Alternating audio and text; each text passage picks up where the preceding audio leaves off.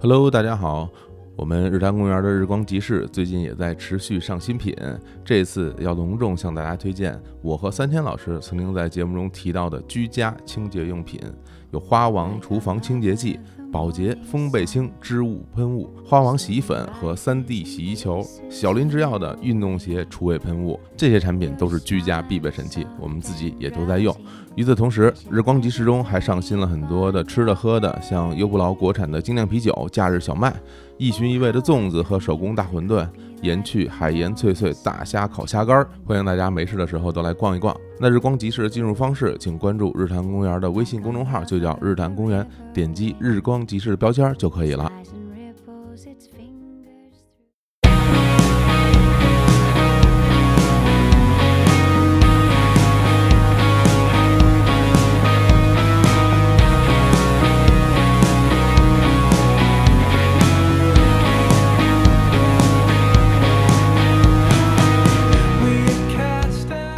Hello，大家好，这里是人公园，我是李叔。我是小伙子，哎，介绍一下我们今天的嘉宾，依然是来自于北京社科院满学所的博士后杨元老师。哎，大家好，我是杨元儿。哎，哎呀，这个就不用过多介绍了吧？是哎，啊我，们上期节目播出啊，简直反响太热烈了。疯了，哎，呀，这这杨老师怎么记性这么好？嗯这边古代的事儿张嘴就来。亲眼见过啊？是吗？不是啊，不是吗？啊啊啊！不是古代的民俗专家嘛，对不对？不是亲眼见过那些史料，哎，对，对一对般人是见不着的，对哎一般人其实想见也能见，就看下不下这功夫哦是吧？哎啊。吧对，因为都是哦公开的，公开的啊公开的哦啊哎呀，，对对，但是毕竟您是得研究这个的，哎对是对花了很多时间啊，嗯去琢磨这些史料，嗯研究那些古代的文献呀，嗯特别是那些满文啊，嗯哎呦，这满文啊，因为我看您那书里边也也有一些字儿啊，啊，对对，真是一个字儿都看不懂咱是讲那个故宫牌匾嘛，啊。嗯，嗯，对看着跟那个蒙古文真是对，它有是点用像蒙古吧字母拼出来的满文，哦后来它哦加了圈和点，哦，反正那个字儿都跟画儿一样都，跟马头琴似的，哇，是不是啊？这竖着那样啊有草原风是吧？是吧啊，杨洋老师也是会满文啊对对对哎，对对，专专门。学习的啊，嗯，哎，哎现在咱们国内用满文的人还多吗？挺多的，啊，在挺哪多儿啊？的主要是就就主要就是研究清史和满族史，哦搞东北亚民族的语言，啊，就只有研究的学者才会了，呃，也有民间嗯的，民间也有也。有民间的，嗯就是比如说一些满族人，他喜欢要学满文，嗯，也有很多人学这个东西，学的还很不错的。哦那我们这个上回节目啊，啊哎上回书，上回书，哎，嗯，那么说到这宫里的事儿啊，是啊，皇后啊，嗯这嫔妃啊，嗯这个宫女儿啊，嘿，哎，说到大姑娘小媳妇儿的事儿。后宫啊，嗯后宫的事儿。嗯，那这期节目我们之前也做了一个预告啊，嗯我们是到底是聊个太监啊，哎哎对，您还是摩拳 擦掌的说要聊太监，啊，要动手，是吧哎 还是聊聊美食。嗯后来我们决定还是先聊太监，哎，对，因为太监呢，为什么我个人觉得特别有兴趣？因为嗯他在也是我们从小到大看到这种影视作品里边，对对就，不光是关于清朝的了啊，嗯中国这一历朝历代，那是太监的这个出镜率太高了。嗯而且就是咱也不说这些呃野史或者说是影视作品，你看正史，嗯，呃，太监也是扮演了重要的角色啊。对只不过在有的朝代它不叫太监，就叫嗯宦官，宦官其实哎英名都叫宦官。就叫宦官。哎，对，嗯，太监呢，您得得有点职务，您才哦能叫太监这样啊。啊。哎呦，这就开始学知识你了啊！上来就是知识，哎哎，所以今天我们就来聊一聊啊，嗯就是中国古代啊太监，我们非常感兴趣的一些话题，嗯特别是清朝清宫里的太监。嗯，哎，这太监中国是从什么朝代开始有反？正先秦时期就有了。那么早？啊对对，我觉得这个还是跟中国宗法制啊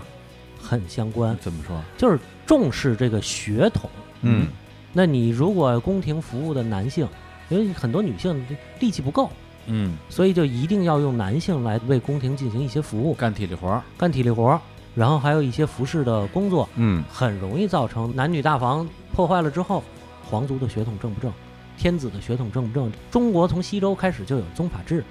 所以，以呢，太监的身份，太监这类人，可能就对于中国的皇室来说，嗯，宫廷来说就非常重要了。哎，真是。对啊，你这么说的话，那我觉得不光中国这问题啊，嗯外国以前那些王朝这个那个的，应该也有这问题吧？有可能，但是我没太多的考察啊哦，因为帝国它有很多相似的地方，嗯，是吧？国外有这种帝国理论，至少之前啊，啊就在一些什么材料上能看得到啊，嗯我但我不知道是不是真的啊。就说在比如说古代的埃及啊、嗯印度啊、嗯这些地方，也都是有所谓的，就类似于宦官、就是阉人，阉人，就哦是阉人用来当服侍人员的这种情况是有的。嗯说白了就是怕宫里出隔壁老王，哎哎，对对对吧对对你是对对，你是来干活的，来干活的哎因为我前日子也看一新闻，说有某人啊，九个私生子查出来了，哇只有三个是那个什啊么自己的自己的。哦，那你就说这玩意儿这概率太低了， 哎呦，对吧？所以你有太监制度保护下呢，这个事儿就好多了嗯，是，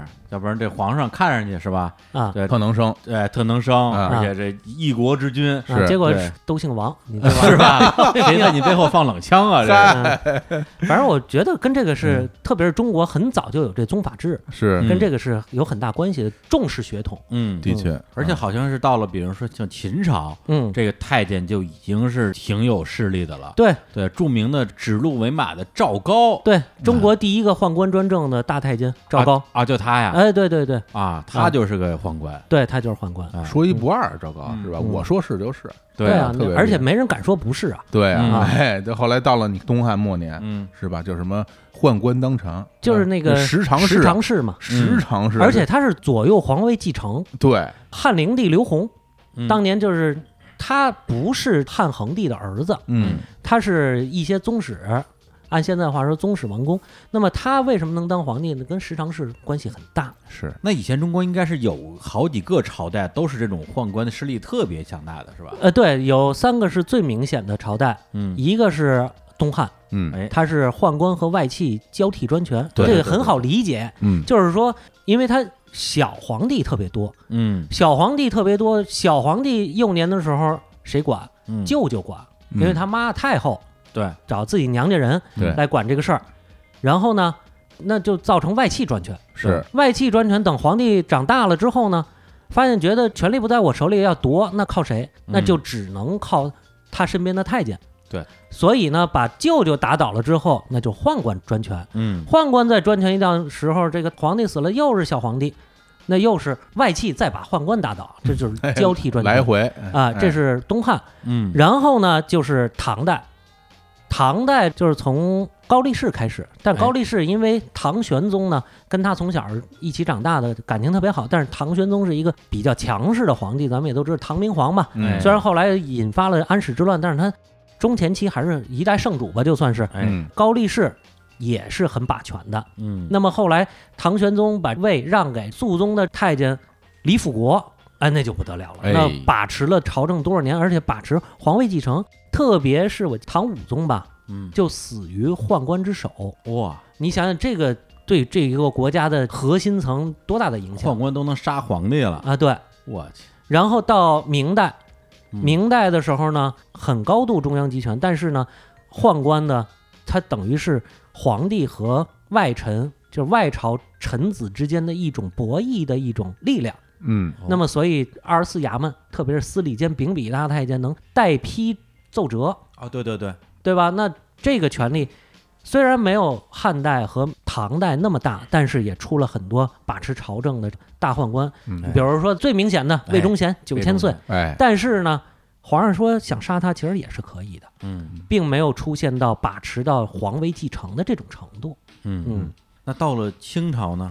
到清朝它是这样啊，它有一个变化。清开始是成明制，用太监，特别是顺治的时候废内务府，立二十四衙门，嗯后来立的是十三衙门。嗯但是康熙初年把这十三衙门又给破掉了，破除掉，又重新恢复内务府。哦，它必定宫里的很多事儿需要有人去管理，跟外朝它需要有人去交接。哎嗯那么，呃，有很多明代的太监呢，第一方面制度保留下来了，嗯，太监的制度保留下来；第二呢，有一些在康熙朝一些太监呢，还是有一定权力的，比如康熙朝有三个太监都比较不能算专权，但是比较受宠的，嗯哎，比如有一个叫顾太监，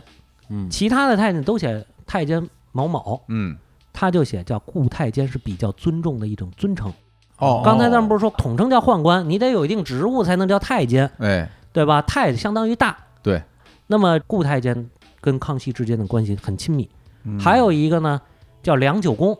我们关注北京传统评书，可能会知道，比如说《康熙微服私访记》，嗯还有《三到九龙杯哎》 《黄羊传》里头都提到过大太监良久公，当然没有评书里渲染那么邪乎，但是呢，他对于聚敛财富、勾结外官这些事儿都是有很多的。雍正初年的时候，把他囚困在景山，嗯，后来赐他自尽。哦，也在哦景山自尽。对，在景山自尽啊的。哇，这景山是一就专门用来自尽的地儿，我嗨，呃，不是反正哎这这这不太一对 样，他他不光是自尽嗯，这不光是用于自尽，他还有清代景山是一个什么衙门呢？景山是唱戏的宫廷演艺人员的一个地方哦，啊，有景山有南府，嗯嗯嗯，然后呢，这个是良久公，后来康熙后来还有一个叫魏珠，也是哎比较叫为什么魏珠，就叫为主哎，就叫魏珠，哦嘿姓魏的魏啊，啊，曹魏那个魏，啊？呃，珠宝的珠。雍正的时候，把他的所有权力差事全都下了。哦，后来在团城有一些差事，就北海那个团城。嗯，哦，然后乾隆的时候也没太重用，后来就死了。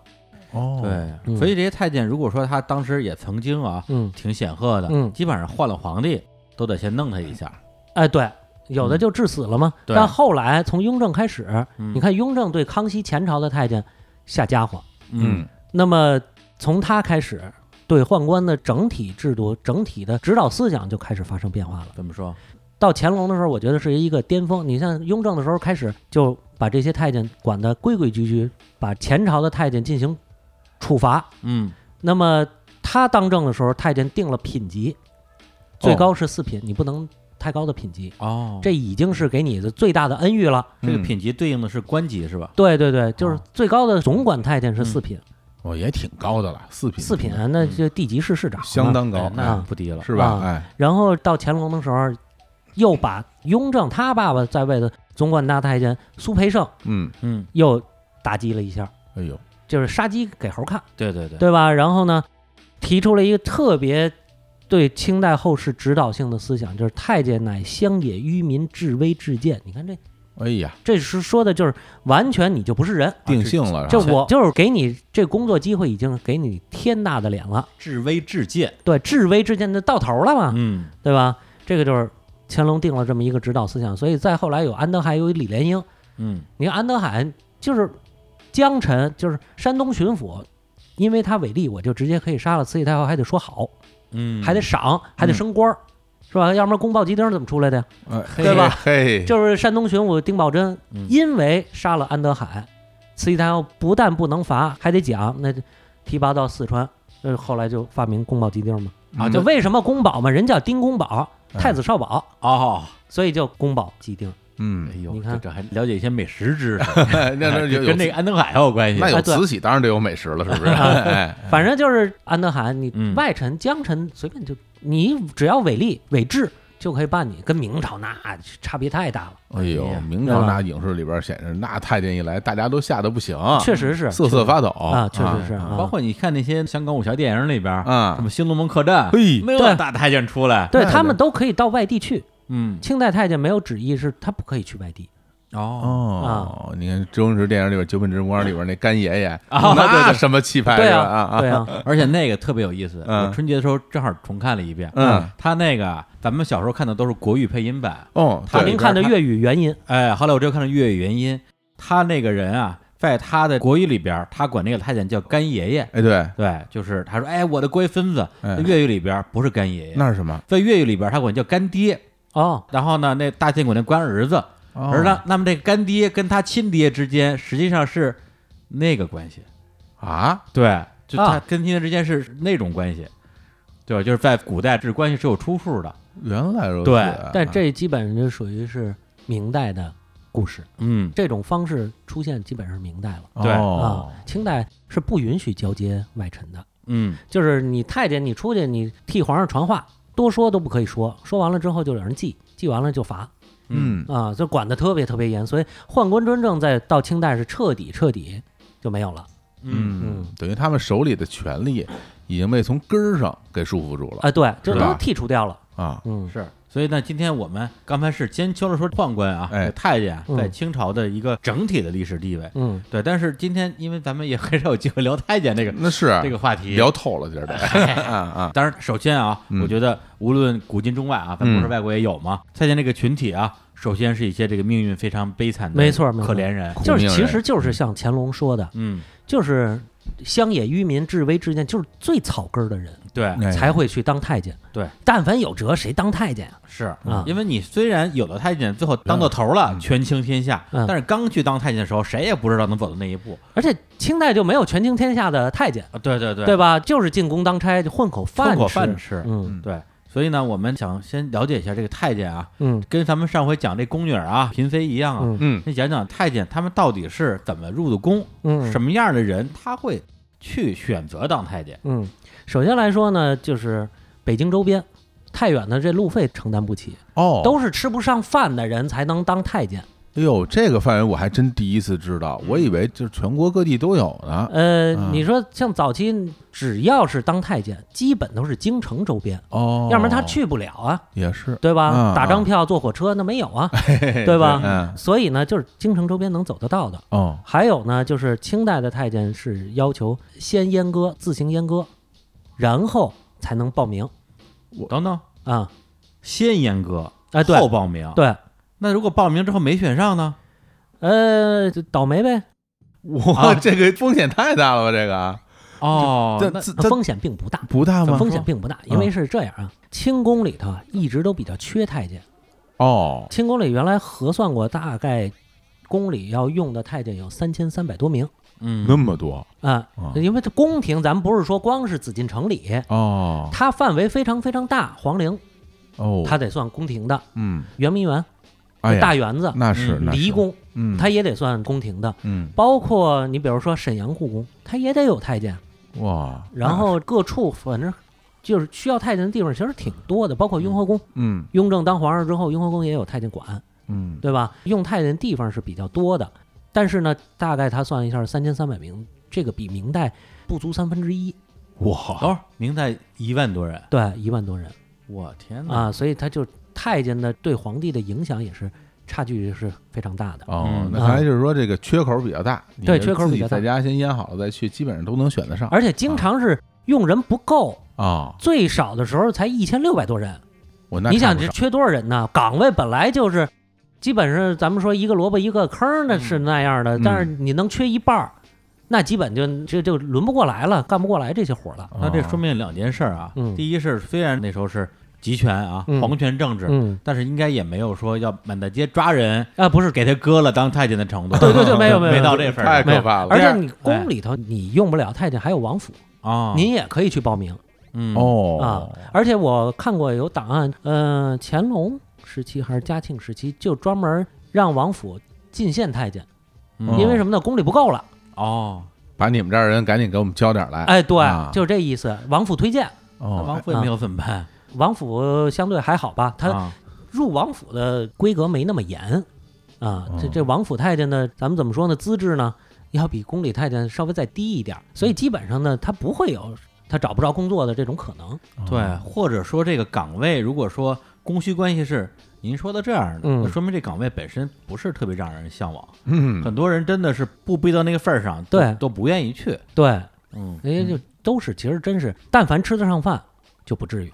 那听这个报名，哎，感觉跟之前那宫女选秀啊，啊，是不是不太一样对了？哦太不一样了。啊因为那选秀不是定日子嘛，每年就这个点对儿，对对大家一起选秀。嗯，那他这报名是不是是随时都可以报名吗？他是这样，就是啊随时可以报名，因为宫女儿她是都是旗人，啊，内府三旗都是有旗官去记录，然后嗯根据记录到你们家去问，让你们家去报名，嗯然，后我就帮你办了这些。然后每年有固定的时间，我把这个汇总了名单之后，我给你呈上去，皇上一批，说哪天哪天咱们就选了就完了。太监呢，他没有这种组织，他没有组织性，嗯，都是吃不上饭了，那可能饿了三天了，觉得不行，那还得当太监，哎呀哎，呦，所以呢，就是先去找地方做手术，哎嗯呀，做完手术，然后去报名，报名完了呢，凑够十个人，咱就可以选一批。哦这 样，哦，他是不是也有一个类似于报名处那样的地就方？是内务府，它专门有一个窗衙口门，嗨啊，窗口可能是窗口行业吧，是吧？啊窗，口啊，然后那个什么投递简历是嗯啊吧？人一看啊，行，基本上没不行的嗯，报名没有什么不行的。呃，然后呢，有一个面试，嗯哦主要看你精神面貌，别不正常，哦哦，是吧？身上有没有残疾，能不能干活，嗯身体情况怎么样？还有呢，就是一点，哎，就是这个砚净，验哪个镜啊？净身的净，哦，看你净的干不干净，这个手术做的的怎么样，啊水平够不够。哦然后？呢，我那个书里头专门这一章里头有一个嗯插画片头画，嗯，就是这个砚镜的场景，看见了，是吧？对，像是一个招数，就是那个啊， 是是是，那叫撩阴掌是吧？ 哎呀，说白了就是真的就上手摸呀，啊，对啊啊，非常简单粗暴的摸， 就掏一把，掏一把，呃有就有，没有就没有。嗯，差不多就这意思。你这对啊，掏的应该是比较仔细的吧？嗯啊，对，而且像以前看什么武侠小说嗯，里边那什么缩阳入腹，应该也都是假 的，啊，对对， 对对对，这对个因为应该是没什么科学依据了，就嗯对，因为我们之前就总觉得啊，啊这个就是说入宫嘛嗯，净身嘛，你进去以后，然后到了宫里边儿，人家再给你切。啊，对对对，然后这个感情是在外边儿就切，那对，我必这须得自己花钱，那我找谁有专门干这个？有专门，干这啊自个己来，不行，呃，自己你来自己切。下得去手吗？我我我觉得这得是门手艺吧，外科我手觉术得挺错这哎，这难真的吧是这是个门手艺，是是门吧手艺啊！因为这嗯个过去北京，我看有文史资料记载呢，北京过去这个叫刀匠，哦，刀匠这个刀后头加儿化，哦，刀儿匠啊，他写出来是刀儿匠，嗯啊咱们念出来的刀匠嘛，刀匠哎啊，有就算官督商办吧，嗯官方指定的有那么几户，哦就是专门干这个的，有手艺。世代传承，他不传外人，嗯，哦，所以传男不传女嘿，哎啊。那女的也没法干谁这要个。学这个？ 谁真的？啊但是呢，，后来呢，这叫官刀匠。嗯哦，关刀匠啊，后来到晚清比较放松了，又出了几个私刀匠。嗯哦，咱们看那个民国时期或者后来一些地摊文学老说的有一个小刀流，没嗯听说过。哎，啊他们家呢就是私刀匠，啊，那哦不是官方指定的了，这个哎，对，不是官方指定，但是有手艺，因嗯为这个确实是一个很重要的一个外科手术。啊，你切完之后，你怎么止这个血？怎么能保证它啊对，不，发炎、哎呀，不感染？嗯，这都是有一定的医学技能的，对，对吧就？我觉得啊，像做完这个手术嗯，这感染了，可能这个性命堪忧。对，当然了像那这个大手术，它这个有大没有出一些就是比例啊，比如说数据啊，嗯，显示说是得有一些人做完之后可能就活不了了他吧？哎基本上都还行，我那么厉害，基本上都还行。但是呢，我看过一些材料，就是说当年太平天国，嗯嗯太平天国呢在天津定都了，嗯就是不是咱们现在天津，嗯嗯是南京嘛，它对定南名京对为天叫津天津，啊，天津定都了。嗯，天津定都了之后呢，这个洪秀全也想搞太监制度，嚯，然后呢，他不是发迹于广东嘛，嗯，啊，他是广东的客家人，对，所以呢，他到广东这边不是广州十三行那时候不是已经开埠了嘛，嗯然后找的西医大夫。哦，哦，找了二百多童男子，说咱们要做这个手术，哎， 结果一个都没活下来。所以这个玩意儿，这还真是也算是咱们中华古典医学保 护的，哎呀，我这个是吧？而且是在手术 方面，哎，胜过了对，西医外科手术，重大外科手术啊，重大和手术是只吧能说他这真的是就是可能几百年一上溜千年割下来，上两千哦千多年嘛，你想赵赵高嘛，两我千跟你说年一溜割下来，就割出这经验来，就这个呀，哎也是人命堆出来的。啊哎对你对想对吧对一定对一定，那最初时候肯定一死一大片，嗯对吧？慢慢慢慢的掌握这个技术，对是吧？啊，嗯，然后咱们说这个手术，手术你先专门有这个干这行的人，呃哎，刀匠，哎哎，刀匠刀，匠然后呢，刀匠呢还有一个生财之道，哎哦他为什么他能生财啊？他不是说做手术生财，嗯，它关键的是呢，手术遗留物啊嗯是不发还给病人的，哦，他留下了，他留下。哎这个是为什么呢？就是咱们都知道，过去古人有“身体发肤受之父母嗯哎，”，是吧？死的时候要有全尸。对嗯，你包括很多咱们老北京的传说里头，还有好多什么，呃，谁谁谁家哪儿挖出金头金胳膊，哦，嗯对吧？为什么呢？就他要有得凑全尸凑得一个凑着全尸啊，全对对对对，嗯，太监这就属于六根不全了，嗯嗨，是，对吧？六嗯根不全了，他死的时候他也希望自己能有一个全尸，有一个体面的方式入葬入土。嗯嗯，所以呢，甭管他当差怎么样，他都要攒一大笔钱，最后跟这个刀匠他们家呢，把这个手术残留物买回来缝上去入葬。哦死了之后，对，死了之后要哎缝呦哦上去入葬。这肯定也是个传统，是个规矩了，对对，要敲一大笔钱真挺狠的这个，啊、那是吧？你就现在这个外科手术啊，有时候切点什么小部件，是，好像还真有说问家里人你要不要。你你拔个牙，那牙还给你啊，了，对对吧？对对对 对，是可以嗯带走的，啊这个对直接扣下了，啊，直接就拿钱扣来赎啊，拿钱来赎，这是生财之道。啊，而且呢，这个咱们就得想保持几十年，这东西怎么办？啊，对，对啊，那时候也没有福尔马林什么的。对你泡了，它可能也缝不上哎，哎之前看那个正是电影里啊。对对，《鹿鼎记》那里什么宝贝，啊，好像是泡着的，泡着的，是吧那其实就是西医的办法一个嘛。罐子嘛，对啊对里边对泡着啊，是吧？哎还大玻璃瓶儿，大玻璃瓶儿拿着拿 着。对吧？我就记得 《我红楼梦》宝贝里啊说，宁国府嗯，到荣国府借那玻璃炕瓶，嘿你像荣国府还是宁国府都没有嗯玻璃炕瓶，得你借想那那玩意儿玻璃罐子得多值钱呀？对啊，嗯人那肯定是就是咱们演绎，但哎是那时候它不是这么来保存的，啊，不是泡着，不是泡着，哦也没这药水儿。这古代啊，咱们按这个保存生肉的方式来来哎，说吧，嗯，就两种，一种是拿盐腌完了之后风干，哦，就做腊肉。腊肉啊，哦这个谁享用过呢？有一位古代皇帝嗯契丹，就是辽代的一位皇帝，进攻中原的时候嗯，是五代时期，打到中原洛阳，后来呢回朝死路上了。这太后说活要见人，死要见尸啊，那怎么办？嗯那他们想的办法就是肉干儿，就做哇木乃伊干尸风干，哦，做成腊肉回去给太后看，我天，这个就是属于风干法。哎嗯嗯还有一种呢是油炸法，油浸。嗯，这个太监呢就属于第二种方式，哎，你啊给说说，就是手术残留物油炸，过油炸炸透，嗯炸透之后呢，但是也保存不了几十年，嗯，所以它还有相应的药料，有几味药，有几味香料，一共是八种，哦，嗯配成这叫八宝散，嚯，然后给它裹在一起，搁在一个红布袋儿里头封好。这一下就能保持到，起码这太监活到八十，这没问题。还得写好名儿，那那肯定贴个条儿，啊呃对啊吧？贴个条要儿不，然这东西嗯说是谁的？好家伙对呀、，这玩意儿花一大笔银子弄一人 家的，这太不值当了，太恶心了也。我其实我这么跟你说哎，就炸完了以后，你也不知道是谁， 就是 都炸成那样，对啊吧？还是撒上它孜然不是什么，反正是香料啊没有孜然，啊有孜然没有孜啊。然是十三香啊没有八宝啊，散，没有孜然啊，没有孜然，它有的是香料，啊有的是药材哦啊，研磨成粉。哦所以八宝说这散这这刀匠啊嗯，就有良心，嗯就给你对号入座。嗯，他如果真给你搞点猫腻，你也拿没辙。一一点辙没有啊。而且我跟你说，这玩意儿真的是，你想啊，嗯这个人最后来取他自己的这个这个手术残留物，手术残留物不的时能候，啊！也基本上就差不多了。所以他来取的时候，是他死之前取还是死之后家人来取？哎，他有他家人吗？呃，太监其实还是有家人啊但是基本没什么联系。对他啊基本上就是他攒够这笔钱啊去赎，啊，是吧他自己本人去你赎想想看啊，但是有这个身份的大太监，啊那可不就派小太监去了啊吗？啊对吧？他不便这啊！个对对对对，自己出 面了。反正我这么想啊，反正最后你去赎的时候，基本上你岁数也不小了，嗯，对吧？嗯这是你第去一，赎的时候，这是第一，对，比如 你你去赎的 时候，你们就反正你们俩其中一个吧。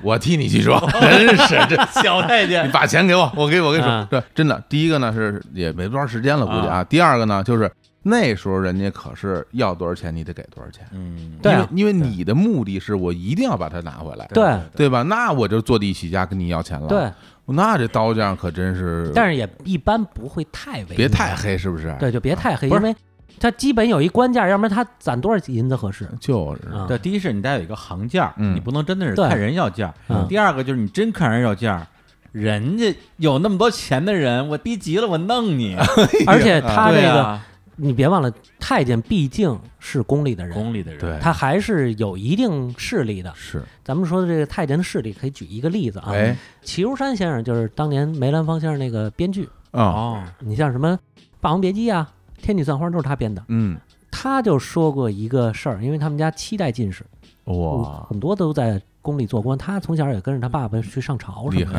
害，厉害所以他了解很多内幕。他就说，过去南书房外啊，啊有几口大缸，是干嘛的呢？不是救火用的，嗯，是腌酱的。因为宫廷的清宫这个饽饽就点心做的特别细，用油特别多，嗯然后剩下这点心渣子怎么办呢？腌甜面酱，哦，面嗯就酱搁在啊那儿，就搁在南书房外。然后呢，咱们都知道做酱是特别臭的，发酵对，哦嘛沤着是嗯发啊沤酵着非常特别臭对，南书房干嘛呢？南书房在晚清的时候是外国使臣来觐见的时候，他在那儿等着，就是休息处，哦，就相当于某门房。明白，然后特别是夏天的时候，哎呦，那个酱味儿传到南书房里，外国使节好多都提意见，嗯，但是呢，这酱就是太监的每年他这个酱啊送到各王府、各宅门儿，然后呢换取一笔特别好的丰厚的银子，大家去分。提多少意见，皇帝也不敢随便把他这酱缸给撤了。你就说这个太监在宫里，毕竟尤其是在北京城嗯，是很大的一股势力，是哎，对吧？所以呢，你刀匠你再怎么着，你不能太黑了。对咱们起码来说面儿上过得去。对，贫苦太监，你知道他也没什么积蓄，你非坑他那一笔也不一定。对就像好多药铺儿过去中医开药嗯，给穷苦人开的药方就便宜药，哦，给富家人开的药方都是比较贵的药，嗯，对吧？各有各的，反正都是一大笔钱，对，对吧？嗯你也别心太黑。是。挺好，嗯，那刚才说到做手术啊，嗯做完手术之后呢，当然会有一些生命危险啊，嗯那个什么发炎啊、感染啊。如果你没有发炎、没有感染，它还有一个就未来的，比如排尿问题。反正以前看书上都是说拿一个什么麦子杆儿什么之类的给它对对，我也听说过这个，因哎为我原来健身房啊碰到一老先生，他们家小时候住在西单那边儿匹寨胡同。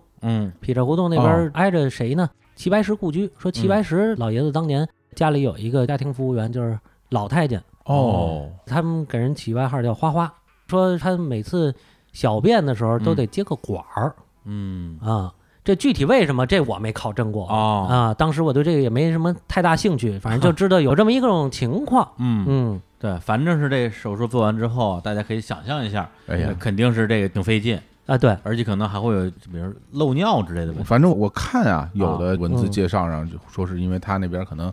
因为就是一个孔了嘛，对所以对所以对他就可能会有漏尿的情况，它也没有括约肌，对，然后就对所以说这个太监啊，这个房间里啊，嗯，可能这个就味道啊，就可能会、啊会会比较大。对你对你想想看吧，哦嗯一个人那个时候又没有什么成人用纸尿裤一类的这种东对西，对对。是吧然后都他都是好布嘛，一层好几层个叠太监，他洗澡也成问题，是是是吧？啊是的，这肯定气味是不太好。哎呀，嗯，那如果刚才您说这个进宫之前不是要体检吗？嗯看你这个净身是不是就是这个比较比叫验镜嘛。验镜没问题了，嗯，再进。如果验镜说哎不行，你这还差点儿，怎么办？再来一次那就再找刀匠。一般来说没这问题，因为哦刀匠都是世袭的，啊这个手术应该是比较熟练的，啊是吧？嗯但是也有，我也听过一个事儿，就是说乾隆朝有这么一个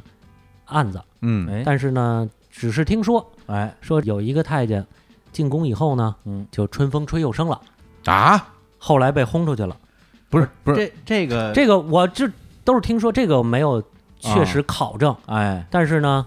如果要是真的，那就是我国传统医学的一大发现，对 是吧？它怎么出来的呢？对啊那也有可能就是当初验的不净，对对吧？这个都是有可能的。但是反正后来被发现就轰出去了，也没有特别特别对他怎么怎么怎么样了。嗯嗯。是，反正小时候看那个《鹿鼎记》，嗯韦小宝，但韦小宝他是杀了人家小太监，嗯，冒充的，对，对，但是后来好像你看我我印象特别深，后来康熙啊，嗯在《鹿鼎记》里边摸了一下这个嗯韦小宝，说：“哎，你原来你是个没净身的太监。嗯，对，给人感觉他也没有觉得说特别惊讶，哎说啊，那就是我还担心你净了身就不能让你当官儿，嗯哦没净身那也太好了，啊，觉得这事儿挺顺理成章的，但嗯实际上是不可能的。实际上不太可能，但是也没有特别狠的一种刑罚，嗯，也就是轰出去了事了。啊，啊，因为这个你这个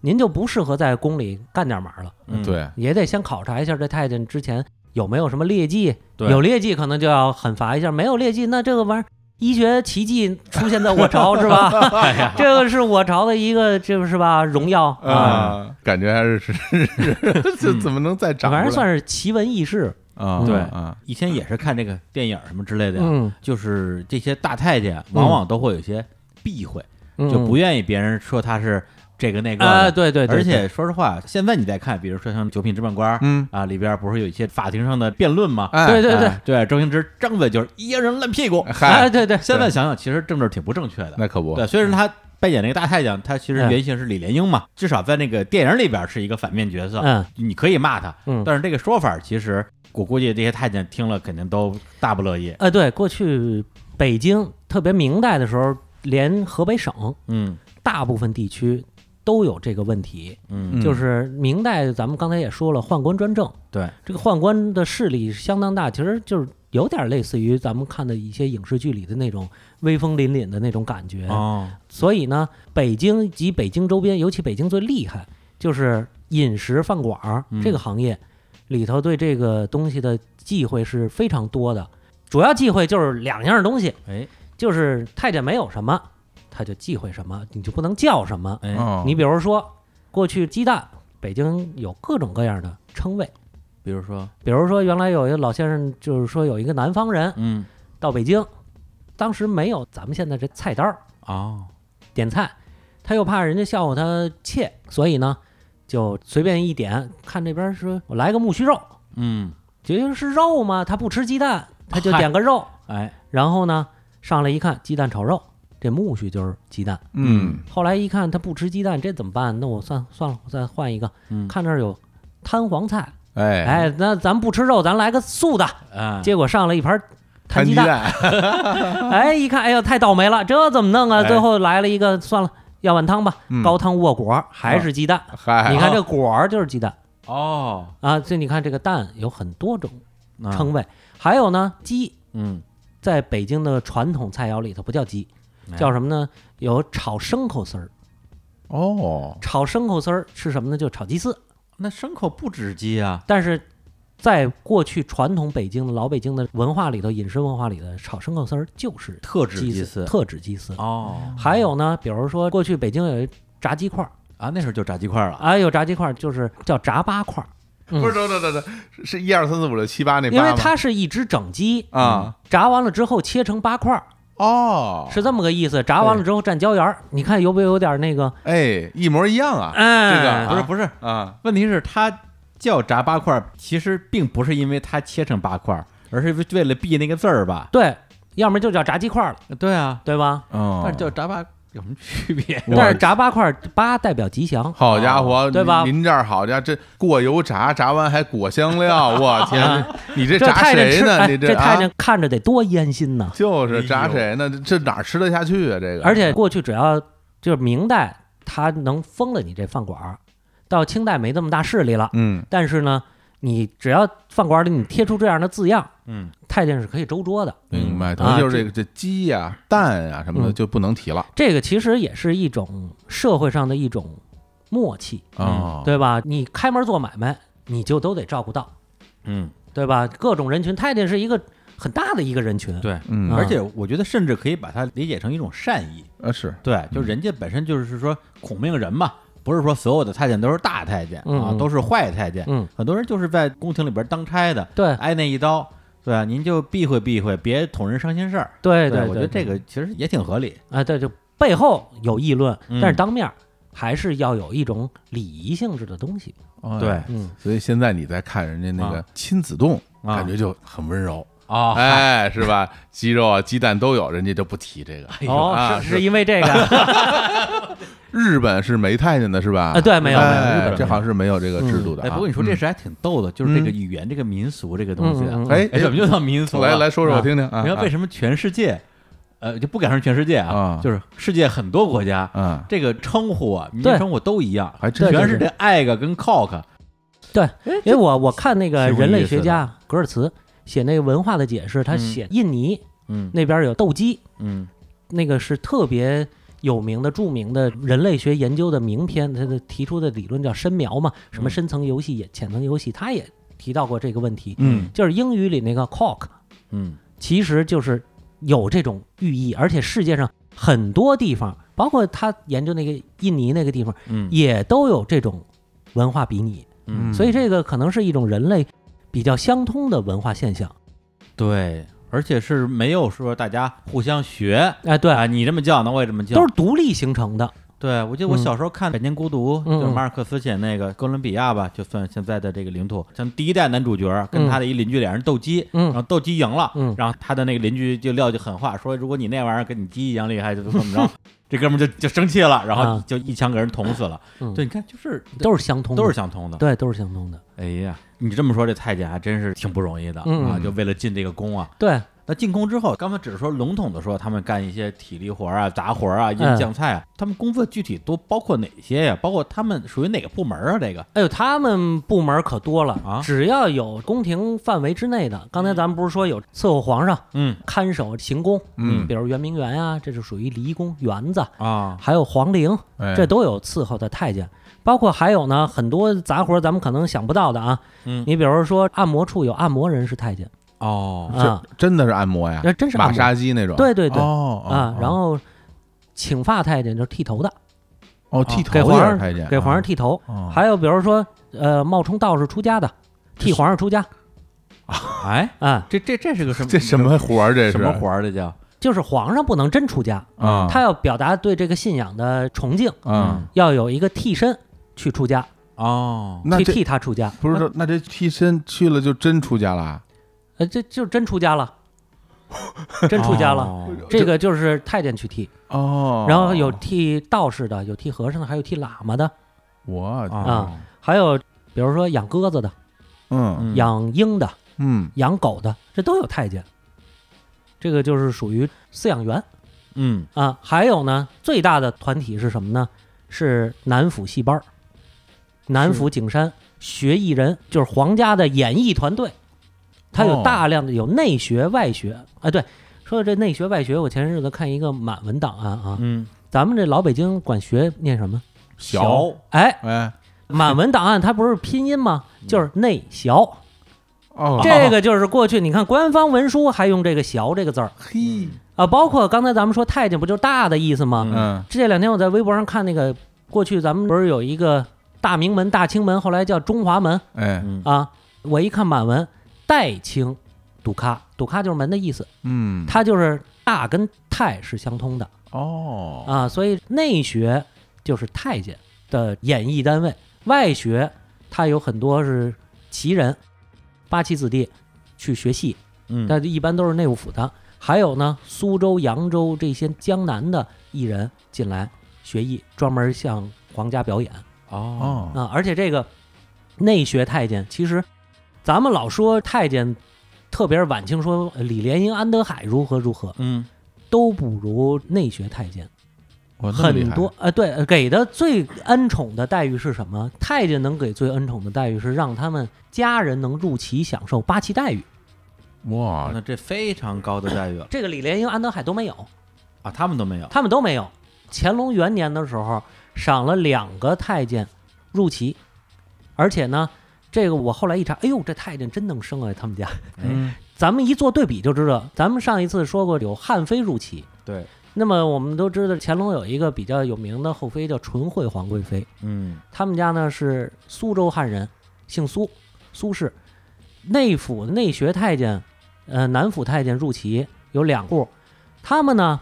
是乾隆元年就入旗了。哎纯妃他们家是乾隆四年才入旗的，你就想想，就是说在这一方面来嗯说，啊，乾隆对太监比他那个后妃还好，你等于说乾隆刚当上皇帝嗯这事儿我就给你办了对，是那吧？肯定是他当皇子的时候就欣赏这演员，这演嗯员的艺术肯定好，但是咱们哦现在看不着，就是说白了就爱看戏，爱看戏而且呢，他虽然那些人是太监啊，嗯这叫叫内小，嗯，但是呢，只要你在舞台上，你也是个艺人，嗯对个明星，对有这个明星光环儿，哎，对，皇上是你粉丝，哎我不得给你入了旗啊，那这没准进宫之前就是从小学这个的，嗯是吧呃，这个没准儿没准儿吧？啊，没准是儿吧，但啊因为因为太监分两种，哦，一种是从小就出家的，就是他们家里叫给送进来的，啊，对，家里送进来，他们管那个当太监叫出家，哦，还有呢叫半路出家的，就是岁数很大的了。哎呦，就是岁数很大了很大的还能就当就太就监不能太大呀，啊哦啊！二三十在过去就很大了嘛哎。呦你，看现在突然觉得半路出家不是一好词儿了，然后，对呀，然后这个我记得朱家进先生说，当年采访那个老太监叫耿金喜， 嗯他就说当年慈禧太后在乐寿堂住的时候，就现在珍宝馆那个景区里头，嗯，慈禧太后看着一批新来的太监都三十多岁，哇，然后慈禧太后还问他们说娶媳妇儿了吗？太监说娶了。 哦，呃，生儿子了吗？生了。嘿，你倒不错，娶了媳妇儿，生了儿子，又想当太监，咯咯咯一乐。你看他有这个记载，就是你啥都没落下，啊，对你什么都没落，就后又来当太监，你倒真不错啊人！生挺圆满啊，，对对，你倒够丰 富的，哎呦哎，不过啊我在想啊，哎他们这个就是说生了儿子，然后嗯再来当太监，是不是也是说先得完成所谓的完成延续香是火，嗯，这事儿？我得办了，办了之后，然后对估计家里还是实在太困难，嗯啊，对实，在不行。没错儿。你啊像那个有一本书叫《老太监的回忆》，嗯，那个作者叫信修明，他嗯就是清宫的一个老太监，而且呢， 他是一九零几年入宫的。哎哎呀，哎呀，那这就是等于是啊，进宫没两年就大清就亡了。太惨这个 但人生是呢人，生的选择呀，但是你从他的出身上，嗯你就能看得出来，他确实是真是走投无路了。嗯他就是半路出家，当年是中国秀才的，哦有功名。哎呦，然后后来呢，就考不上去了，家里又穷，那怎么办？考各种学堂也没考上，实在吃不上饭了，那怎么办？当太监的。哦，嗯，他就是娶妻生子，然后才当的太监嗯，嚯，啊。那等于说就是在太监里边儿，嗯刚才就这些呃演艺人员嗯待遇相对来讲是最高的，啊，对，而且很多太监他是因为这个红的。嗯，你比如隆裕太后的那个特别有名那太监小德张，哎呦，这太有名了就是唱戏唱红的哦，啊，他嗓子好，而且很多太监想红，你必须得有这才艺。你比如说李莲英，当年也是，李莲英据说有很多笔记记载啊，说她当年演过戏，陪着同治给慈禧太后演戏。同治演的是《黄鹤楼》嗯咱们现在听相声都有这个啊，啊有啊，八条腿之一嗯，是吧？同治演的是赵云，哦，然后呢，李莲英演的是刘备，反正是他陪着唱过这出戏。后来呢，这同志，你赵云得跟刘备行礼啊，嗯说见过主公，一打躬。然后刘备不是太监吗？嗯，呃，说奴才不敢，赶紧就跪下，吓坏了。嗯然后这同志说：“这唱戏呢，你好好唱戏，不许胡来。哎”，然后底下慈禧太后一乐，哎，哈哈一笑。你这有这么一段故事。哦，而且清代南府太监后来就一直延续到清末，他从南府改编到升平署，嗯，裁了一半儿的人，这一半儿呢都是正常人，就是旗人啊，哦包括苏州艺人啊等等的嗯这些人。那等于说最后留下都是太监这些唱戏的。对，那哦，宫里只用太监唱戏了。哎呀，而且刚才咱不是说乾隆元年奉旨入齐的有两户太监，哎，还有呢，就是纯惠皇贵妃是乾隆四年入齐的。嗯我看的乾隆五十八年一份档案，你就发现纯惠皇贵妃这个后裔啊，嗯，渐渐的就人口凋零。哎，人越来越少。哎呦，你再看这太监的后裔，哇、越来越多，越来太越监后裔这好多啊！他因为不是他自己亲生，但是他侄子呀。哦，因为所有太监都是旗人，为什么呢？嗯他进宫以后，他有一个任旗，嗯，就是这太监我要挂在八旗之下，嗯你也得是旗人，服侍皇帝嘛。对，但是你没有子女，这无所谓了，嗯你就是旗人。你没有子女，你子女你子侄都不承袭这哎个东西。呃，但是入旗太监就是子女都享受这八旗体制的优待。你嗯比如说，我记得有一个叫张自新的太医，嗯，就是太监后裔，乾隆朝的呃，其实实际上是他的应该是亲戚是吧？就侄子或者侄子侄孙。哎，你说他们是不是也可以硬去认一个干儿子那种啊？那个是没法进入八旗体制的，哦而且他本身他也不是他本人入旗，嗯而是他哥哥或者弟弟哦，明白了哦入旗，然后再赏差事啊，这不好使啊！啊因为对我突然想到那个曹操他爹不就是啊。对，宦官的干儿子？曹操他爹曹嵩认的宦官曹腾，所以他们家姓曹，对啊，本来是姓夏侯嘛，是啊，对吧？啊、但是这个在清代就它有一个八旗体制这哦个对问题，对对它是对不一样的。就就进不了体制。对对对，嗯，等于说就是这些进宫当太监这些嗯人，基本上没有旗人，就是一开始基本上不可能有旗人，旗没有人是不可以，这个旗人不行就呃这旗人不允许你，就是你切了都不行。你签了也不让你干就。不让你干这个。对，因为你哦这是违法，哦，这个叫以良从谏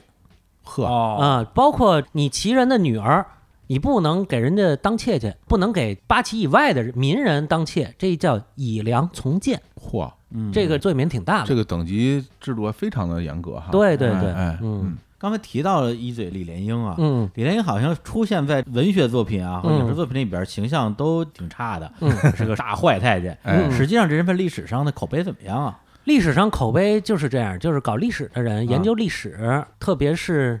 早先研究历史的，都认为李莲英起的作用不好。嗯嗯但其实我们现在对宫廷史进行研究，特别宫廷制度进行研究，发现它起不了太大作用。哦，包括朱家进先生也有过相关的研究，他就是说李莲英啊，好多人是打着李莲英的名义嗯，去敲诈。哦，嗯你比如说放外观，放肥缺，好多人就说走李太监的门子送礼，都是有中间人的。哎，哦，这个中间人收了礼，但其实都是要放缺，都知道他了解宫廷里的放缺是怎么回事，这制度这一个游戏明白游戏规则。嗯，然后呢，他说这钱你得给打点大总管，哎，那么这钱是他自己收下了，嗯，但是其实都得放缺，放缺放了肥缺，你看这钱花值了吧？嗯，哎，没放肥缺，你这钱还不够，你得嗨长期 孝敬。嘿哎呦这你怎么看，这是其中一种嗯怎么说都行了，这个怎么说都行，啊人家他不敢得罪啊。啊对，他对吧？还有就是晚清民国时期的一些人的一些笔记、传说之类的东西，就是说李莲英跟光绪怎么怎么怎么不好。嗯，但其实呢，通过咱们看朱家进先生研究，包括很多一些太监当时的回忆，嗯，他们是认为李莲英跟光绪关系是非常非常好的。哦光绪囚禁在瀛台的时候，经常找李莲英去聊天儿。李安达他一直跟李莲英关系非常好，叫李安达嘛，不嗯叫莲英啊什么的，这个都没有。哎呀，而安达其实就是兄弟的这种意思嘛，对，是吧？郭靖跟 这个拖雷对吧又称安达安啊达，哎，对，对对，呃，他有一种尊称，这个安达其实是一种玩伴的意思，嗯，哦，他专门过去清宫会给皇子去选安达哦，啊。然后呢，光绪就管李莲英叫李安达，啊然后呢，俩人去聊天儿，再有闷的时候呢，光绪喜欢什么呢？拆卸钟表，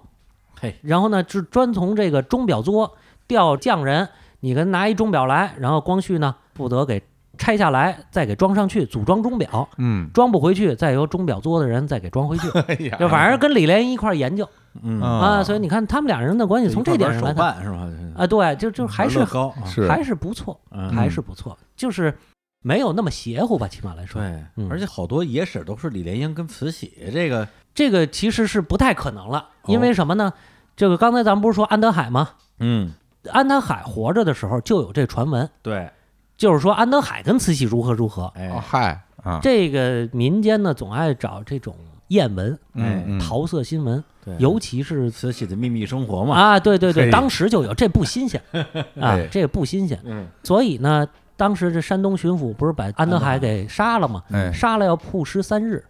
就是让大家看看，你看他有没有啊，我哇干净不？干净啊？我这铺师真真全铺了，这然后还全曝了，哎呀，然后就是哦以平息这个传闻。啊，看那儿干净不干净？就对全啊全裸着，您以为是瞅不啊啊是，我以为是看这关系干净不干净呢。嗨，反正反正你那干看净哎那儿干净了，那儿干净他这关这关系就干净嘛， 对不对？然后呢也，是也是，这个就不攻自破了嘛。但嗯是慈禧特别生气这个事儿，哎，后来呢也知道有这个事儿了，就明白了。慈禧本人都知道有这传闻。对，然后呢，让宫里的太监重新再验一遍镜，就有就有一个名词儿叫扫二查，哦，哎呦嘿然后就有这个官员就来说这个事儿嘛。像慈禧说，咱们为自证清白，咱们是不是再扫一遍二查？嗯，然后呢，把所有宫里太监又扫了一遍，验了一遍，发现没有不干净的。那这太监就引为终身的奇耻大辱，就哦传弄主意，把这官员就给办了，哦，对，就因为你的这进谏，又让我们又被是有羞辱奇了耻一大，次呃，对对，羞辱一次，对，特别特别的记恨，因为哎嗯太监他真的是受过这种刑罚之后，心里对这方面是非常敏感的，一定的一定的啊，而且这个阴影面积非常大，嗯，对吧？哎，那这太监就是嗯刚才也说了说他们啊，在这宫里都干啥活儿，他们嗯整体的地位是不是就非常低了？对，就从乾隆定了那个调子之后嘛，啊乡野愚民治危治建之后就非常非常低，嗯，而且呢，经常是是被连坐，哦被，谁连坐呀？就没准儿是谁就被 连坐。没准儿这是什么意对思啊？你比如说那个谁，咱们说乾隆有一个敦妃，嗯，就十公主的母亲，嗯，打死一个宫女儿。咱们上次也说，宫女儿好歹算半个人，是对然后就是因为打死宫女儿，乾隆特别的伤心，因为大清朝从有以来第一次宫里发生这样的命案，嗯哦，不可接受。等于说原来就是稍微打打教训教训就完呃，了，也就是打几板这子，结果给打死了，这呃打死了，这受不了。了，把这个敦妃降位了。啊哦，然后呢，把敬事房的总管太监、首领太监，包括敦妃这个身边的首领太监都给罚了，罚一年工资还是半年工资？这跟他 们 跟他对呀、对呀、跟他有什么关系啊就？跟他有什么关系？啊，没有任何关系，嗯就是连坐嘛。就是啊你为什么不劝？劝了管用吗？你怎么知道人没劝啊？嗯，对啊对吧？然后他劝了一句，再把他打死怎么办？哎，是啊这都不管，但是这就是你责任。嗯这所以太监攒那俩钱儿啊，真不容易。不容易啊，还有呢，就比如说最冤的一个案子啊，我觉得是什么呢？太监一个前妻案，就是那种半路出家的太监，啊嗯，姓马叫马什么我记不住了，哎，就是北京人，嗯，顺天府宛平县人，是什么宛平城那儿吗？不是那个。啊咱北京啊，过去是这么分，嗯东边叫大兴，西边叫宛平。对哦，这样咱你看咱们东城交道口那不是有一大兴胡同吗？哎，那个就是大兴县的县治所在，县衙门。哦，嗯这样啊啊，它怎么分呢？它基本治所在于哪儿呢？以中轴线为线，嗯以东北京的城墙，嗯，城里是由这个东西城有各八旗管、哎九门提督管，嗯然后南城有巡城御史管，城里到从城墙往外十里，这叫郊区哦，这这就叫郊区区了，啊，对，城外十里叫郊区，嗯东边这个郊区和西边这郊区归大宛两县管啊。哦，那你比如说住宛平县的。嗯马太监很可能就，比如说咱们现在这个航天桥哦，啊、这个就属于宛平县的县治所在嘿，我之前上网查，就是我们这门头沟啊，啊、以前好像也算属于宛平也属于宛平吗？那太远了，啊，但是它可能是不属于宛平吧，它是其他的县，哦，或者说宛平县代管，因为门头沟不一样，嗯，门头沟那儿有一个叫琉璃渠的地方，哦，琉璃渠过去叫刘局。当地人也叫刘嗯局，是什么呢？给宫里烧琉璃瓦的地方，哦，还有煤矿，它不太一样不太一样，啊、不太一样，它可能归宛平县管。嗯，但是呢，主要的范围就这么大啊、嗯哦这个马太监呢，就是半路出家的太监。这个马太 监呢，就是娶了媳妇儿，生了孩子，哎，再去当的太监，嗯，然后进宫十几年了。他在某皇孙位下当差，哦，一向都比较老实，也没招惹过什么事儿。突然一天把他带走了，嗯，哎为什么呢？他这个前妻啊，咱们只能叫前妻，虽然没前妻离过婚，前对吧？妻 啊，嗯，前妻呢，因为什么事儿呢，跟人家讹诈，然后呢，案子闹得挺大，闹到直隶总督那儿去。最后呢，他就说什么呢？说我们上面有人， 哟，就是我前夫是太 监，说嘿多长脸 是吧？哎，好，感觉多长脸，我前夫是太监，嗯，哎，你们查查去吧，你们可不能得罪我，啊我们宫里有人，哎，那真是宫里有人，宫里有呃人对吧？但宫里其有实公公，这是其啊，其实呢，多多少年没联系了，哎，进宫基本就没什么联系了。嗯，啊，然后呢，九门提督、直隶总督觉得这玩意儿干系重大呀，嗯，关键不是别的，不是说你宫里有人你怎么怎么怎么样，他这个马太监这前妻啊，他就不懂，嗯，宫里对太监他特别防止太监因为在宫里当差的这种身份扰乱地方治安和法律，嗯对，所以一定要查。结果报上去一查，说这马太监跟家里没什么联系，而且呢，他一向在皇孙这个位下当差，特别老实。嗯，这个就是讹诈，跟他没关系。然后呢，就把这个马太监的前妻啊嗯，给判了发配，这个活该嘛。嗯，然后呢，马太监呢罚俸，然后还被发配到远处当差，这个早十几年积累下的工作基础啊，就全都白费了。原来在宫里当差，后来可能就发皇陵，这就属于哦，外围当差嘛，或者原文员扫院子，就这个了。哎这我这活该倒霉嘛，哦这你说跟他有什么关系对呀，啊？这跟这不太惨了，他对都啊他不知道都。对，我觉得就是特哦嗯别，就跟他一点关系都没有。但对是呢，就是以这样的严刑峻法控制他们，哦，所以清代太监逃跑的特别特别多，啊，就手术白做了，不干了，干不下去从宫里逃出去，啊，对，跑，呃就真逃得出去是吧？呃，他有出去的机会吗？啊，你比如说平常就出去买东道西啊，啊，传个口信儿，他可能就能跑了。这些活儿是哦就他等于干就的不回去了，啊，他不回去是吧？了。我有嗯正当理由出去，哎，对但是我就不回来了出。去之后，虽然我白挨那一刀，起码嗯我是个自由人了。哎对，我干点什么，我受歧视也比在宫里强。哎呦，啊那或者你哎，你说那太监，当然我也不知道啊，嗯嗯他如果出了宫，嗯，然后他不说自己是太监，他能装出来是不是太监吗？这个不好说，但是我从档案里头看，逃跑多少次都能给抓 回去啊，啊，啊！啊这是我见过啊，最多逃跑过九次都给抓回去 了， 我天，在档案里记过。然后这是还有真的专门一太份想档跑案，了啊啊专门一份档案是什么呢？逃跑五次以上的太监嗯的各种案子，专门一份档案，皇上要查，这都怎么跑的，然后呢怎么判的？大数据啊，这对对，个有大数据逃专跑门一五份次以上的太监，对对对，逃跑太监都怎么弄的？还有呢，这是逃跑次数最多的，我看过有九次的，啊，逃跑最远的，嗯 我见过跑到南京的。逮回 来了天雍正的时候有一太监跑到南京了，啊，然后呢，就是我们看这个乾隆不是有一个惠贤皇贵妃嘛？嗯嗯惠贤皇贵妃高氏，她爸爸叫高斌，当时是江宁织造，嗯江宁织造高斌专门把这太监给逮着了。哇，逮着，然后派人押解回京。你就想想，最远到南京，反正我见最远到南京，那这像这种从宫里跑了的，嗯那回去还不得狠狠的这个啊教训教训，还不得什么反正大打板子大刑伺候？啊，呃，没有大刑，就是打板子，不舍得打死，不舍得打死，不这是劳动力太缺乏。这谁给你干活啊？对呀、哦为什么能跑九次？ 对呀这前八次你都被跑原谅跑了，你对呀、不是我好像第九次也被原谅 了吧？啊对呀、不单单前八次，而且他明文规定是什么呢？逃跑一次怎么怎么怎么着？嗯他专门有这个法规，嗯，就是逃跑一次我怎么处罚，嗯逃跑两次怎么处罚，那就说明一直设置到逃跑五次都怎么处罚，那就是说明都可以原谅。看来经常有逃跑五次，所以才能列出这个处罚的这个对条例。那嗯逃跑五次是常态，等于说是，我的天儿，所以你就说宫里这太监缺员非常非常多，嗯。不是你对人好点儿行不行？你非把人逼成这样，对啊，所以这动不动这就个连坐啊发对配啊，所以说这个孔子说嘛，苛政猛于虎，就从乾隆开始制定的嗯各种制度和法嗯规，他写的那个《钦定宫中现行则例》嘛，嗯就规定你太监你逃跑不许赌博，嗯你管得着人家赌博不赌博吗？不许打架，这咱能理解，嗯，不许钓鱼，呀，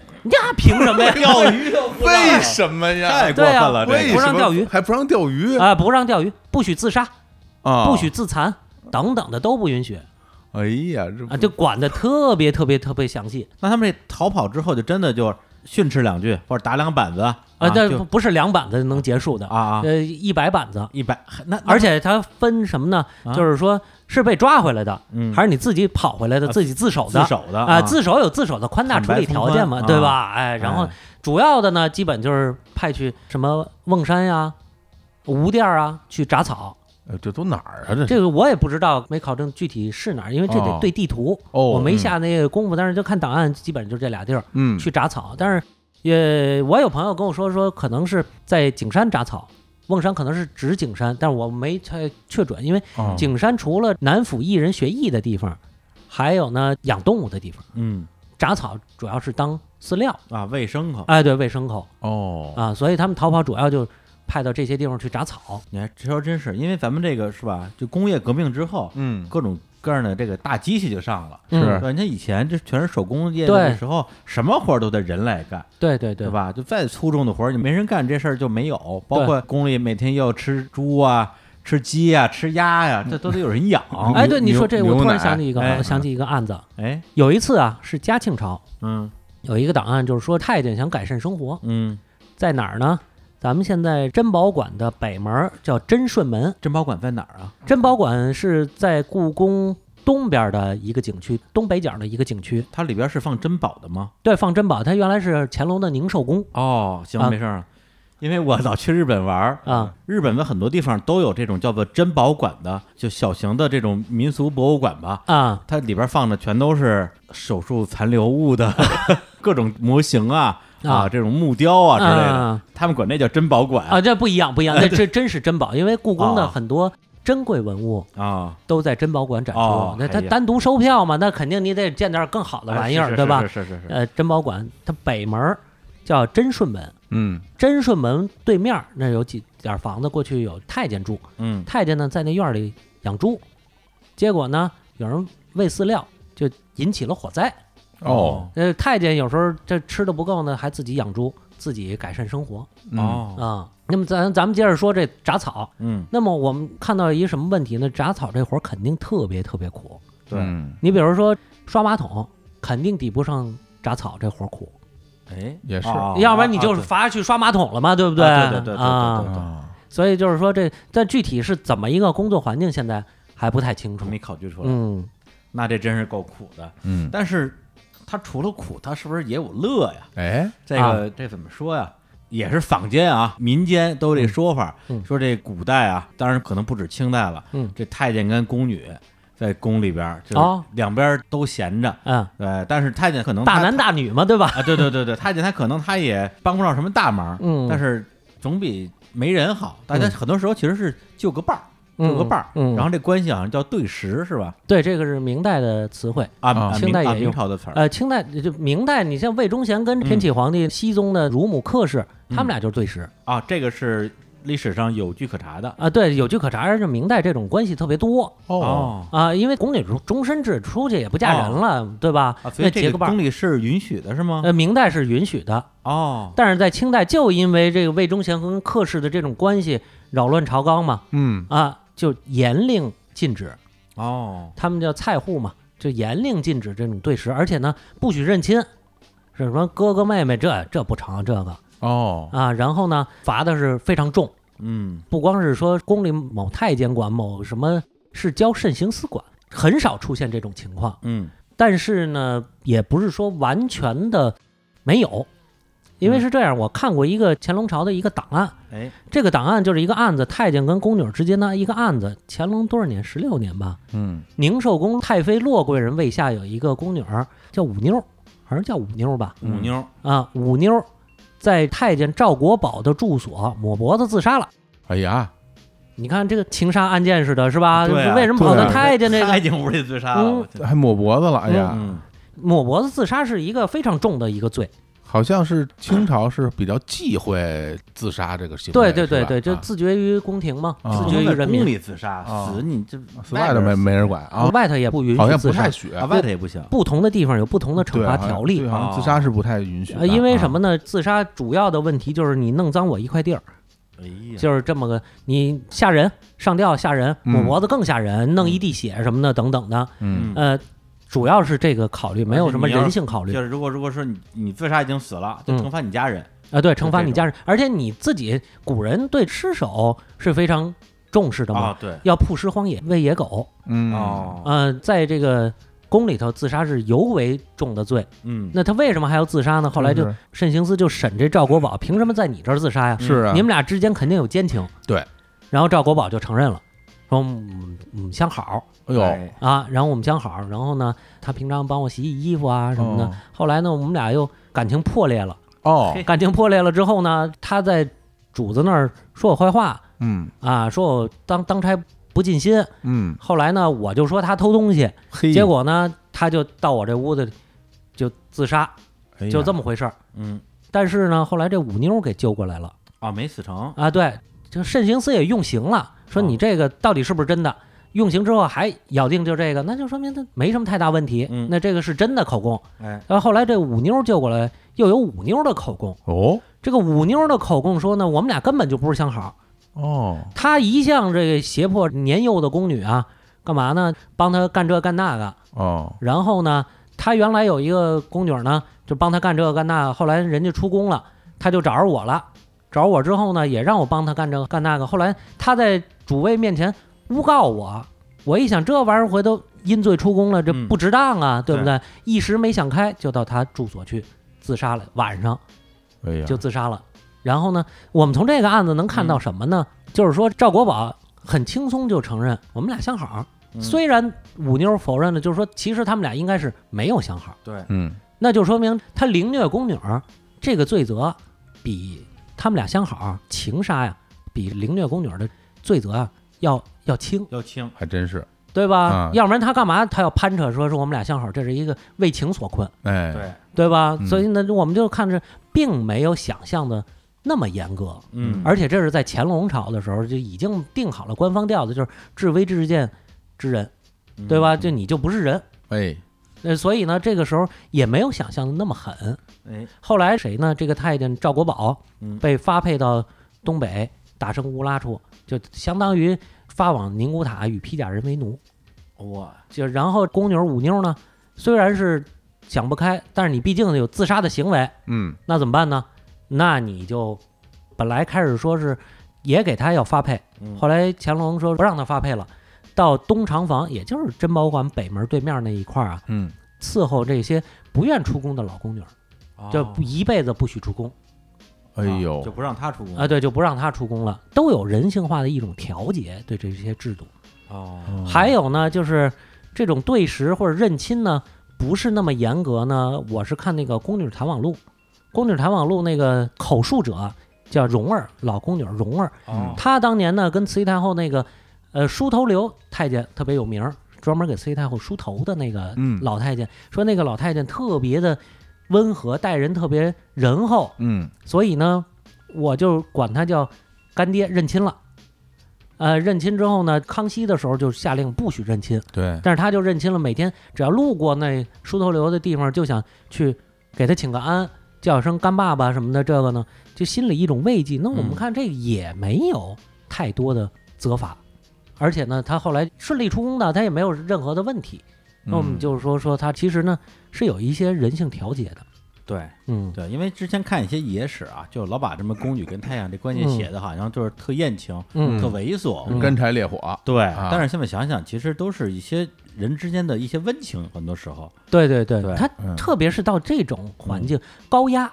嗯精神上高压，然后他怎么排遣？嗯这所有的这些人，特别刚才咱们也说，这个赵国宝为什么能凌虐这个宫牛舞妞？嗯他是一个三十多岁的一个成年人，嗯他思想非常成熟，在宫里已经混成老油条了。嗯，哎那，宫女，你虽然说咱们从那个宫廷礼法上规定，太监要怎么礼让宫女啊，不许认亲吧，等等的，宫女地位要比太监高吧，等等的，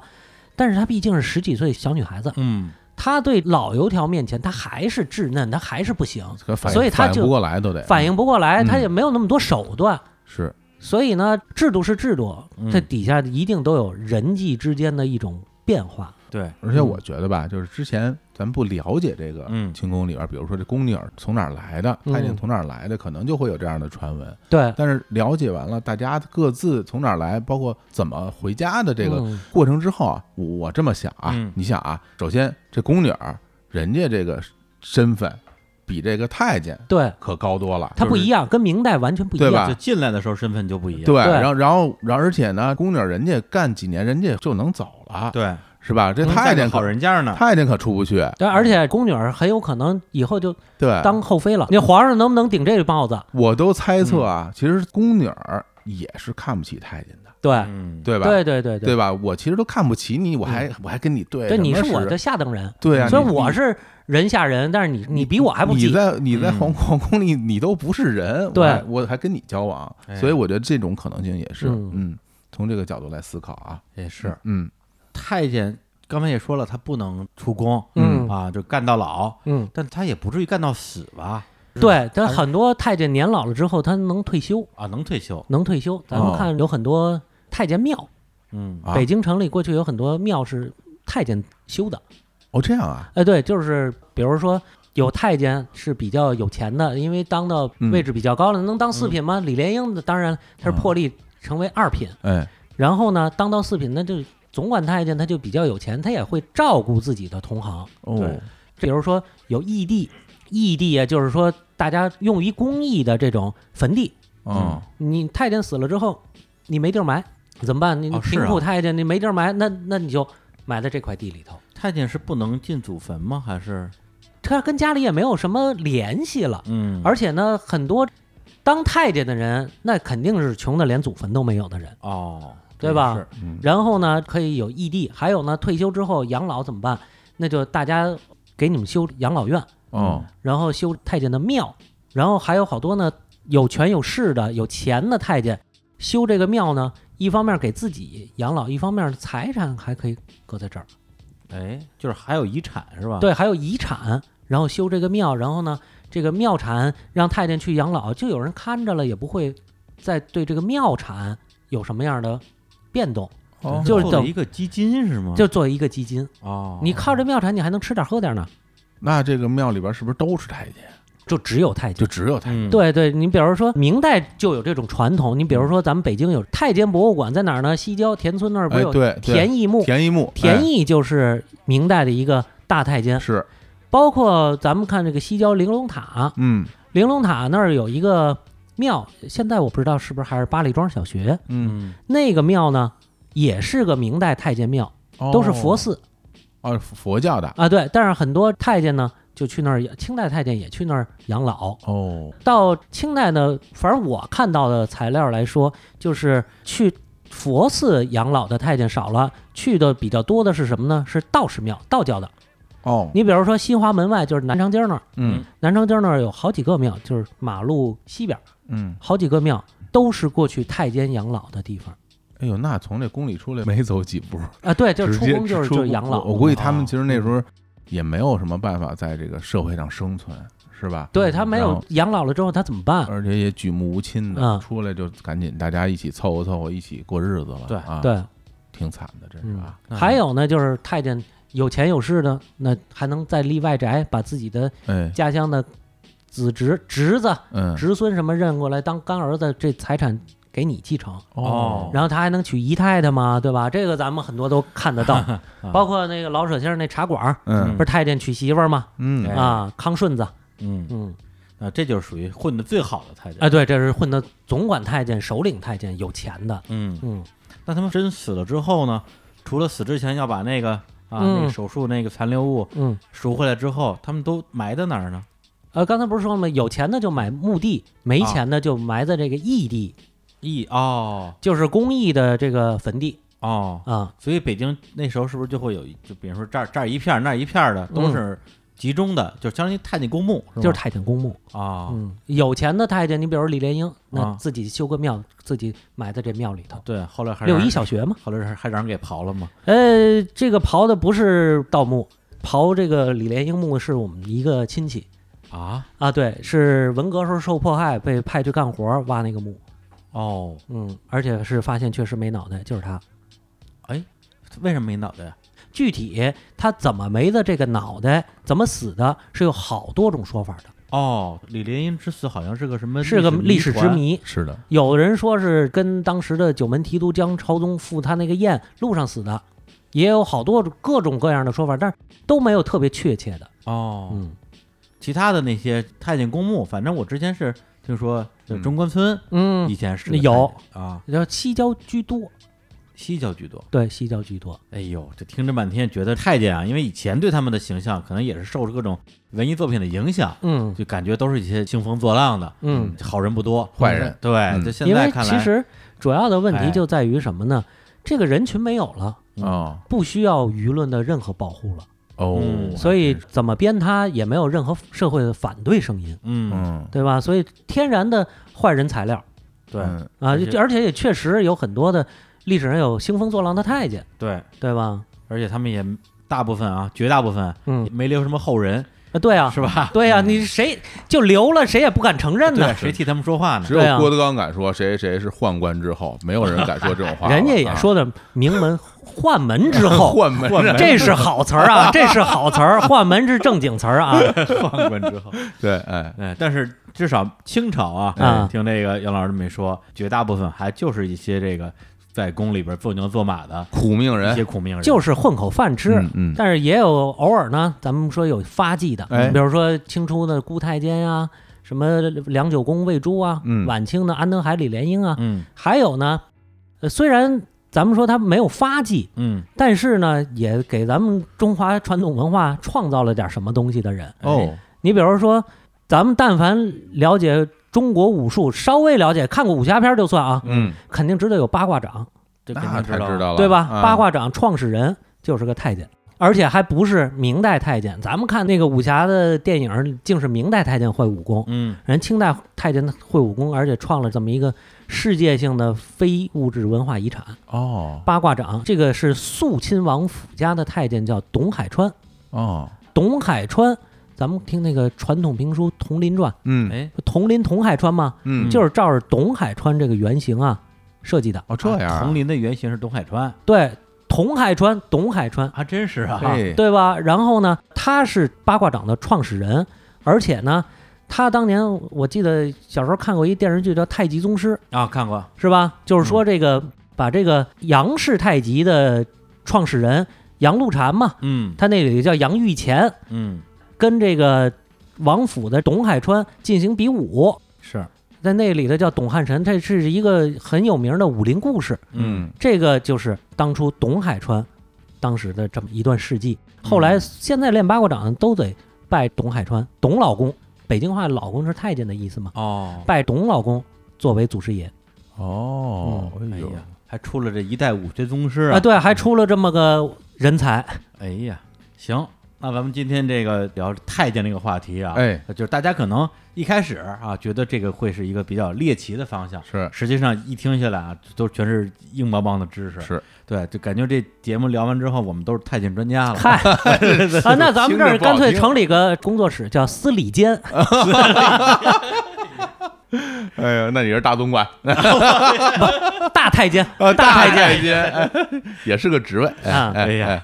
行，那我们首先啊，还是非常感谢严元老师啊，哎谢谢大家又谢谢又又大家过来给我们讲了好多知识啊，知识知识，这古代的知识，嗯，然后咱们下回该聊吃了啊吧，那可以好嘞， 下回聊聊吃，聊聊嗯聊吃。好聊吃啊，嗯最后还是要打一个广告啊，嗯，哎，我们今天的嘉宾杨元老师的音频付费节目《如果故宫会说话》在蜻蜓 FM 已经上线了，是打开蜻蜓 FM，一定要先搜索“日坛专享”四个字，就可以看到一个黄色的专题页。点进专题页之后，就可以以优惠的价格去买这档节目，原价九十九，优惠价六十九。我这么大力度，哎，只讲三十，是，而且还能同样以非常优惠的价格去购买王瑞云实践作品里的《西方艺术史》《沉默收金庸》《杨照史记白讲》《止安》《日本文艺旅行地图》等多档音频付费节目。太好了，同时呢，大家也可以打开我们的日光集市啊，哎，我们里边有一个好书的标签儿。嗯，哎，杨云老师的书《如果故宫会说话》也已经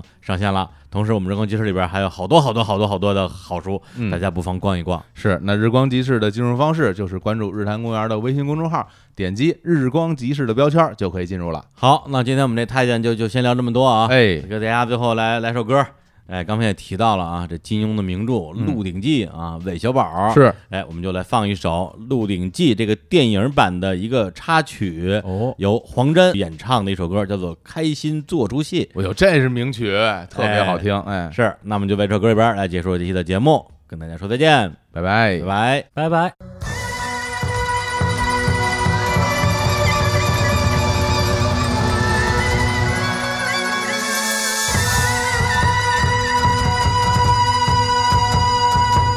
是對